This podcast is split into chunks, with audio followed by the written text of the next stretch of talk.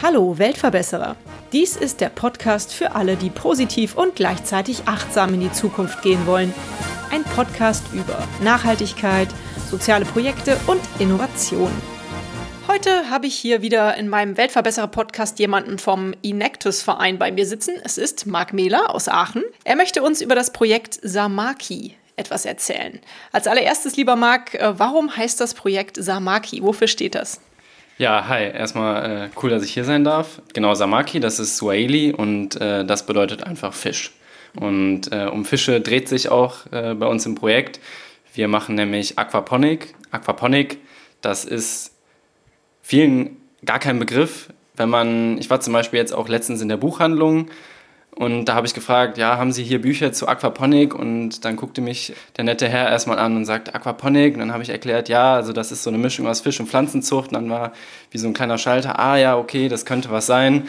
Aquaponik heißt so viel wie in einem geschlossenen Wasserkreislauf Fische und Pflanzen züchten. Wie funktioniert das? Und, und wofür ist das gut? Also wo wendet ihr das an? Wie seid ihr auf die Idee gekommen, sowas überhaupt zu machen? Ähm, das funktioniert so, dass in einem Fischtank oder in mehreren Fischtanks füttert man die Fische und die Abscheidungen der Fische werden dann über verschiedene Filtersysteme so von den Pflanzen eben wieder aufgenommen. Das heißt, das Ammonium, was die Fische ausstoßen, können dann die Pflanzen sozusagen als Dünger aufnehmen und dann eben auch wiederverwerten und das Ganze eben wenn es passt, solargetrieben äh, in einem geschlossenen Wasserkreislauf eben, sodass man auch nicht wie bei möglicherweise anderen Formen von Fischzucht oder Pflanzenzucht immer auf einen konstanten Wasserstrom angewiesen ist, sondern man tut das Wasser einmal in die Anlage und dann läuft das eigentlich von selber. Mhm. Wie seid ihr auf die Idee gekommen, das zu benutzen und wofür benutzt ihr das? Also die Idee, die für Aquaponik, die hat sich erst entwickelt. Also das Projekt an sich hat schon viele Stufen durchlaufen. Mhm es fing an mit einem Solarkiosk, was erstmal vielleicht gar nichts äh, so mit Aquaponik zu tun hat. Das war einfach quasi ein Stand äh, mit einer Solaranlage und da konnte man quasi äh, Ladungen abholen. Das heißt, um das Handy zu laden beispielsweise. Und das wollten wir eben in Ländern, wo eben keine regelmäßige Stromversorgung gewährleistet ist, implementieren. Mhm. Und als wir da waren, haben wir quasi festgestellt, also ich nicht, ich bin erst seit einem Jahr dabei, das muss ich vielleicht kurz dazu sagen. Ähm, aber das Projekt hat dann eben äh, festgestellt, dass man vielleicht mit dieser Solaridee noch einen ganz anderen Need bekämpfen könnte oder da behilflich sein könnte, und zwar die Mangelernährung. Und so hat sich das Projekt entwickelt von einem reinen Solarkiosk zu einer solarbetriebenen Fischzucht und von da eben dann zu dieser Idee Aquaponik eben noch weiter zu gehen, noch weiter nachhaltig zu handeln und eben Fische und Pflanzen solarbetrieben zu züchten. Mhm. Also wenn ich mir das jetzt mal so vorstelle, da ist dann ein großes Becken, in dem die Fische schwimmen bzw. gezüchtet werden und ähm, direkt daneben ist so eine Art Acker. Stelle ich mir das richtig vor? Und da pflanzt ihr dann die Blumen mit oder die Pflanzen mit den äh, gefilterten Ausscheidungen der Fische an? Ja, also nicht ganz. Ähm, der Grundgedanke ist schon mal richtig. Man kann sich das so vorstellen, die Fische so wie wir es machen, werden in sogenannten IBC-Tanks äh, gezüchtet. Mhm. Das sind einfach, ich glaube, die hat man bestimmt schon mal gesehen. Das sind so ein Kubikmeter große weiße Tanks. Da kommen die Fische und das äh, Wasser rein. Und dann wird eben quasi über zwei weitere, zwei weitere IBC-Tanks das Wasser gefiltert. Und die Pflanzen sind dann in einem Wasserbecken. Das heißt, die sind gar nicht in der Erde, sondern die sind in einem Wasserbecken. Das kann man realisieren, indem man beispielsweise einfach ein Loch in den Boden gräbt und da eben Teichfolie reinlegt und das Wasser eben da durchlaufen lässt. Oder man baut sich auch dafür eine Art Holzgestell, um das eben überirdisch zu machen. Aber die Pflanzen sind eben im Wasser und nur so können sie eben auch die Nährstoffe aufnehmen. Das heißt, man hat diese sechs Tanks, also vier für die Fische, in unserem äh, Konzept, zwei für die Filter und dann gräbt man quasi zwei große Löcher, da kommt dann das Wasser rein, und dann da oben auf die Wasseroberfläche kommen sogenannte Styroporplatten, wo man einfach kleine Löcher reinmacht und da kommen dann die Pflanzenwurzeln durch, sodass die Pflanzen eben nicht einfach nur im Wasser schwimmen, sondern dass die Wurzeln im Wasser sind, aber die Pflanze an sich eben äh, überirdisch ist. Mhm. Super Idee. Aber diese Idee gab es wahrscheinlich schon, bevor ihr das Projekt gestartet habt, oder? Ja, genau. Also äh, die Idee Aquaponik, die ist nichts Neues. Die wurde auch schon vor vielen tausend Jahren von anderen Hochkulturen äh, verwendet. Aber natürlich hat sie jetzt gerade da eben von vielen Menschen viel Wert auf Nachhaltigkeit gelegt wird, so einen zweiten Hype erlebt. Und genau, da wollen wir einfach, sage ich mal, mit dieser nachhaltigen Idee eben genau auch irgendwo den Zahn der Zeit treffen und da versuchen, eben die Entwicklung von voranzutreiben. Mhm. Wir sind so ein bisschen vom Thema abgekommen. Ich hatte ja gefragt, äh, warum es zum Namen Samaki kam und du hast gesagt, es ist Suaheli. Also seid ihr in Afrika stationiert mit euren Anlagen? Genau, also die ganze Projekthistorie inklusive des Solarkiosks hat in Afrika stattgefunden, genauer gesagt in Uganda. Ähm, das heißt, wir haben im Moment auch in Uganda eben eine funktionierende Aquaponikanlage stehen, die bis jetzt immer noch gut funktioniert mit der Hilfe unseres Partners vor Ort. Aber das Projekt hat sich jetzt eben Gedanken gemacht, wie können wir weiter nachhaltig handeln und wie können wir nachhaltig Leuten helfen. Und da hat sich eben herausgestellt, dass es vielleicht sinnvoll wäre, eben den Fokus etwas zu verändern. Wir wollen jetzt unser Engagement in Afrika erstmal nicht äh, weiter fortführen, da wir selber der Meinung sind, um nachhaltig Menschen helfen zu können, müssen wir eine solide Basis aufbauen und diese solide Basis, diese solide Wissensbasis, wie Aquaponik funktioniert in all seinen Facetten und wie man eine äh, gute Anlage aufbaut, das funktioniert einfach über diese große Distanz nicht. Deswegen haben wir uns dazu entschieden, in Aachen eine eigene Anlage aufzubauen und die dort zu betreiben, um dort eben, ja, man könnte fast sagen, Grundlagenforschung zu betreiben. Mhm. Mit dem Ziel aber dann doch wieder ähm, die Anlagen auch in Gebiete zu bringen, wo halt sehr dringend Hilfe nötig ist, oder? Genau, also wir denken einfach, dass Aquaponik nicht unbedingt nur für eine bestimmte Zielregion sinnvoll ist, sondern dass es für alle Ziel oder für viele Zielregionen sehr sinnvoll ist und eben auch für viele Zielgruppen. Das heißt nicht unbedingt nur ausschließlich Leute, die vielleicht keinen Zugang zu Fisch haben und für die es vielleicht einfach eine sinnvolle Alternative ist. Für die möchten wir natürlich auch da sein. Aber es hat auch einfach verschiedene Anwendungszwecke, zum Beispiel im, im urbanen Bereich. Gerade da ja viel heutzutage viel Wert auf regionale Lebensmittel gesetzt wird, ist es vielleicht auch einfach sinnvoll, mal zu schauen, okay, wie können wir es vielleicht in städtischen Regionen Aquaponikanlagen, wie können wir da Aquaponikanlagen aufbauen, um eben dort auch nachhaltige Entwicklung zu betreiben. Mhm. Als ich über euer Projekt gelesen habe, habe ich mir die Frage gestellt, also jetzt bezüglich Uganda und Afrika, wo eure Ursprünge sind, die Leute, die da eure Anlage ähm, haben, mögen die denn überhaupt Fisch? Also vielleicht ist das ja eine Region, wo vorher gar kein Fisch gegessen wurde. Und sind die denn dann, ähm, also haben die sich daran gewöhnt? Mögen die das?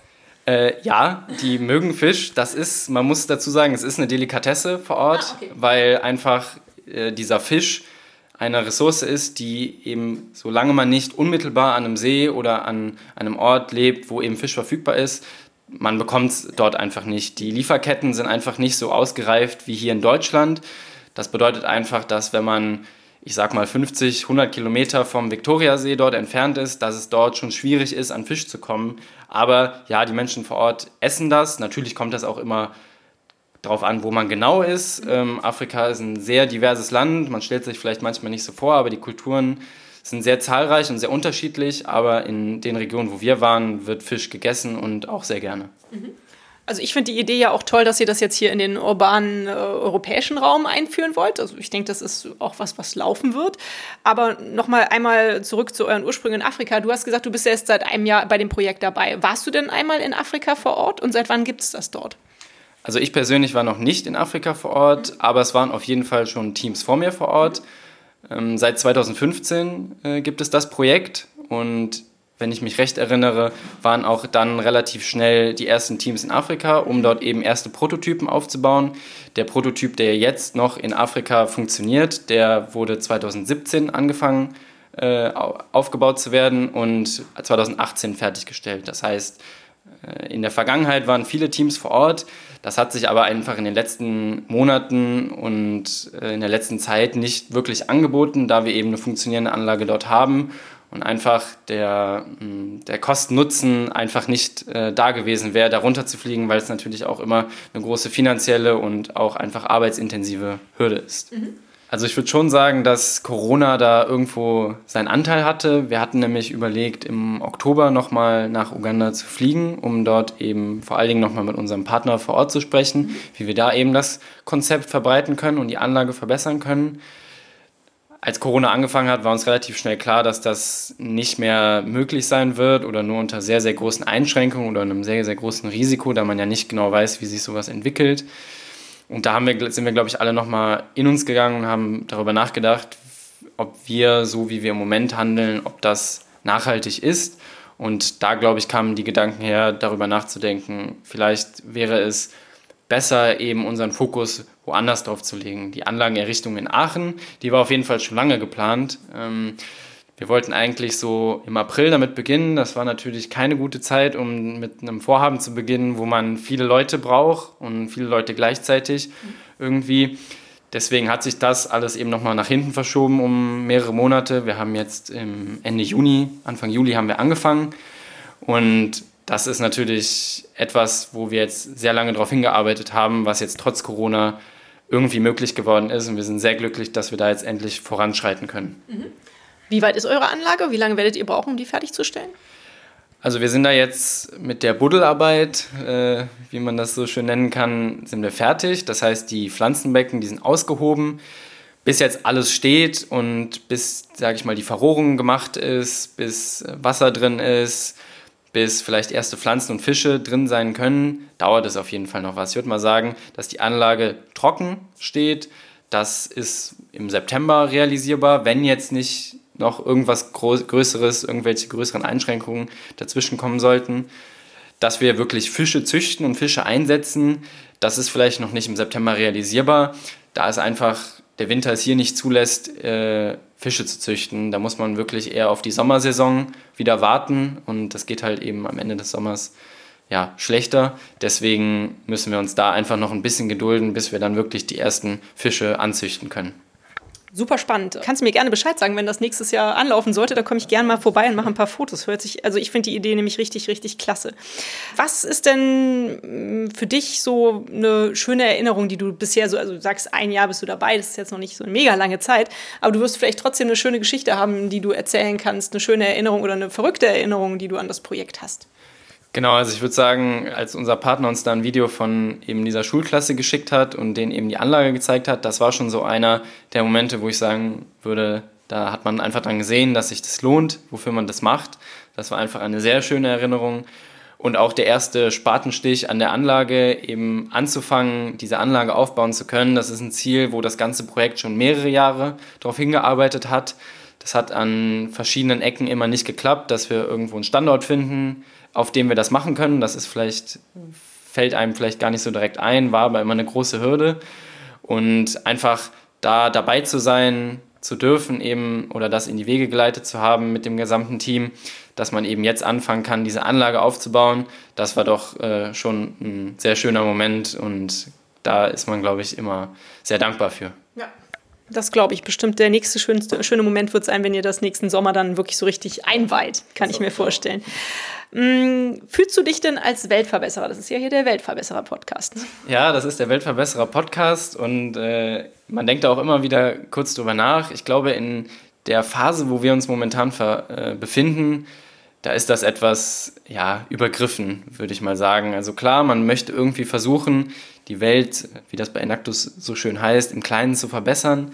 Und da ist auch unser Projekt hinterher, aber natürlich, solche Dinge brauchen Zeit und solche Dinge gehen auch nicht von heute auf morgen. Selbst wenn man sich wünscht, eben ein Weltverbesserer zu sein, dann muss man sich doch immer auch der Realität gegenüber sehen, welche Schwierigkeiten da sind, dass es vielleicht eben nicht so einfach ist, mal die Welt zu verbessern, nur wenn man äh, Motivation dazu hat. Deswegen würde ich das vielleicht ja, wir können in einem Jahr nochmal sprechen, ob ich dann vielleicht sage, ob wir Weltverbesserer sind. Ich hoffe, dann ist die Antwort ja. Im Moment würde ich sagen, sind wir potenzielle Weltverbesserer. Okay, das ist auch eine schöne Antwort. Auf jeden Fall äh, muss ich immer dazu sagen, wenn man gar nichts macht, dann kann auch nichts passieren. Insofern auf jeden Fall vollkommen richtig, dass ihr anpackt und was tut. Da komme ich auch schon zu der nächsten Frage. Ihr braucht ja mit Sicherheit Geld für das Projekt. Wie finanziert ihr euch und kann man euch da irgendwie auch noch helfen? Genau, also das Projekt finanziert sich bis jetzt ausschließlich über Spenden. Das heißt, Wir sind vor allen Dingen auf der Suche nach Privatpersonen, die spenden, aber auch Unternehmen, Stiftungen, Sponsoren. Also da sind wir natürlich sehr offen gegenüber finanziellen Hilfen, aber wir sind auch immer auf der Suche nach Leuten, die Wissen beisteuern können. Da wir ja eben dabei sind, eine Wissensdatenbank aufzubauen und eben Wissen zu sammeln, sind natürlich auch, freuen wir uns immer über Leute, die eben großes Wissen haben, ob es jetzt zu Aquaponik ist oder vielleicht auch zu Fischzucht oder Pflanzenzucht. Da sind wir natürlich auch immer äh, sehr, sehr dankbar, wenn es da Leute gibt. Oder auch Leute, die uns einfach ja, Input geben, wie man vielleicht noch besser arbeiten kann, um vielleicht schneller zu unseren Zielen zu kommen. Mhm. Ähm, aber genau, also man, wir versuchen natürlich jetzt mit der eigenen Anlage auch äh, vielleicht einen eigenen kleinen Ertrag äh, zu holen äh, oder einzunehmen, sodass wir eben laufende Kosten decken können. Wir sind der Meinung, dass das mit Fisch- und Pflanzenzucht, vor allen Dingen mit der Pflanzenzucht, auf jeden Fall gut möglich ist und dass wir da ganz gut was absetzen können, sodass wir uns da eben gut finanzieren können. Aber man muss natürlich kreativ werden, wie man sonst an Geld kommt, um immer eben auch äh, 1000 Euros für eben solche Anlagen irgendwie herzubekommen. Und das ist auch, würde ich sagen, mit einer der größten Herausforderungen, denen sich das Projekt gerade gegenüber sieht. Mhm. Also wenn sich irgendeiner der Hörerinnen oder Hörer für euer Projekt interessiert, natürlich werden in den Folgennotizen wieder alle Links zur Verfügung stehen und äh, der Kontakt zu euch hergestellt werden. Und dann kann er sich da gerne melden bei euch, denke ich mal. Wie siehst du denn äh, dich persönlich äh, in Bezug auf das Thema Nachhaltigkeit und, und innovative Ideen für die Zukunft? Ähm, wie sieht das in deinem Privatleben aus?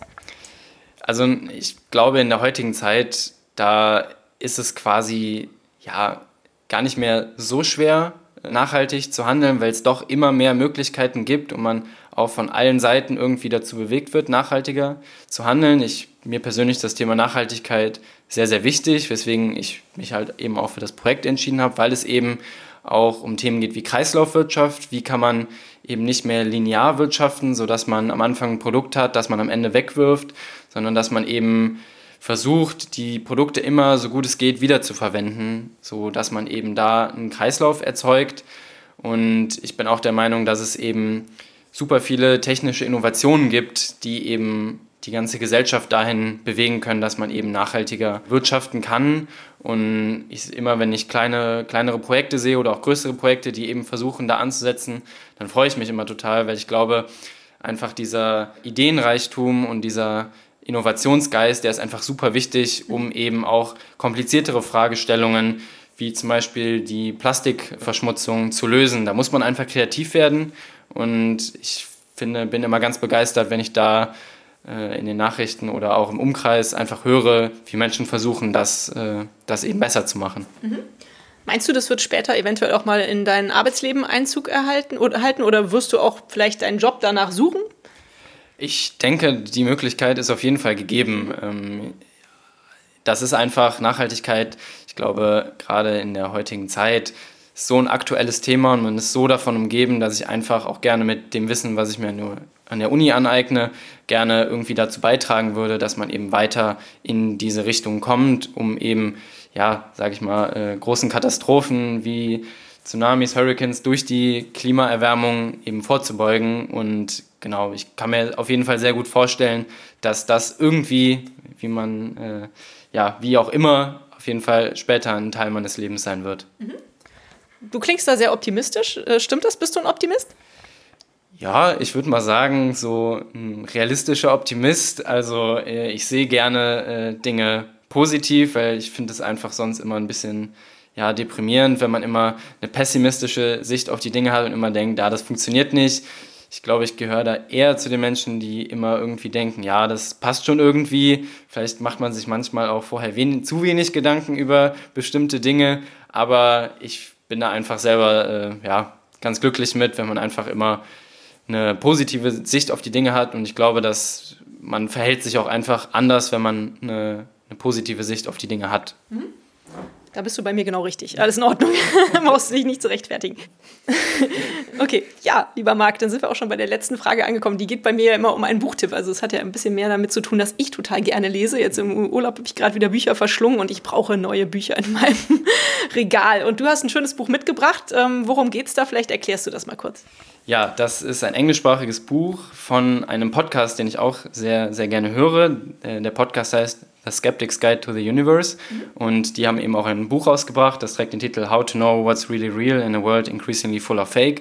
Und das ist eigentlich auch der ganze Inhalt. Es geht halt darum, wie man Leute sensibilisieren kann, Fakt von Fiktion zu unterscheiden und eben in der, äh, in der heutigen Nachrichtenwelt, wo eben sehr viel verbreitet wird, sehr viel Halbwissen auch verbreitet wird, wie man sich da eben entlanghangeln kann und eben da erkennen kann, was sind jetzt Fakten, auf die ich vertrauen kann, was sind vertrauenswürdige Quellen und wovon sollte ich eher Abstand halten und auch einfach dahingehend das kritische Denken äh, von jedem selber ein bisschen zu schärfen. Ich glaube, das ist einfach äh, ein gutes Buch, wenn man da mal ein bisschen einsteigen will, wenn man vielleicht auch so ein bisschen an, ja, so der Einsteigerpsychologie interessiert ist, mhm. wie das Gehirn funktioniert und wie man vielleicht selber Opfer von Heuristiken wird und sich eben versucht selber das, äh, das Denken einfacher zu gestalten, wobei es doch dann immer sehr komplex ist und ich glaube, das ist einfach ein gutes Buch, um in diese ganze Schiene mal ein bisschen reinzukommen. Ja, cool. Also der Link zu dem Buch und auch gerne zu dem Podcast, der kommt natürlich auch in die Show Notes. Hast du es gelesen? Ist ja ein dicker Schinken. Ja, äh, ich habe es gelesen. Ähm, natürlich sind viele Inhalte aus dem, äh, aus dem Podcast auch schon irgendwie bekannt. Ich finde, es ist einfach super so als Nachschlagewerk, wenn man eben fleißig da beim Podcast zuhört. Aber genau, also man kann das, glaube ich, auch äh, einfach wie einen guten Roman lesen, ohne vorher den Podcast gehört zu haben. Also da kann man das machen, wie man möchte. Super. Vielen Dank, lieber Marc, auch noch für diesen äh, Tipp jetzt am Ende und für euer Projekt äh, Samaki, was dann ja jetzt nicht mehr unbedingt nur in Afrika stattfindet, aber diesen schönen Namen trägt, wünsche ich euch ganz viel Erfolg und drücke euch die Daumen, dass es positiv weitergeht. Ja, danke. Das hoffe ich auch. Und äh, ja, ich hoffe, dass wir in der nächsten Zeit dann auch große Erfolge vorzeigen können. ja, dann, wie gesagt, ruf mich gerne nochmal an, dann komme ich gerne nochmal vorbei und schaue, was ihr da auf die Beine gestellt habt. Dankeschön, Marc. Danke auch. Und hat es euch gefallen? Seid ihr inspiriert, berührt? Habt ihr eine Idee für eine neue Podcast-Folge oder Verbesserungsvorschlag für mich? Dann hinterlasst mir doch eine Bewertung oder einen Kommentar. Ich freue mich drauf. Ihr findet die Weltverbesserer regelmäßig hier an dieser Stelle. Abonniert den Podcast doch gerne. Bis bald, eure Birte.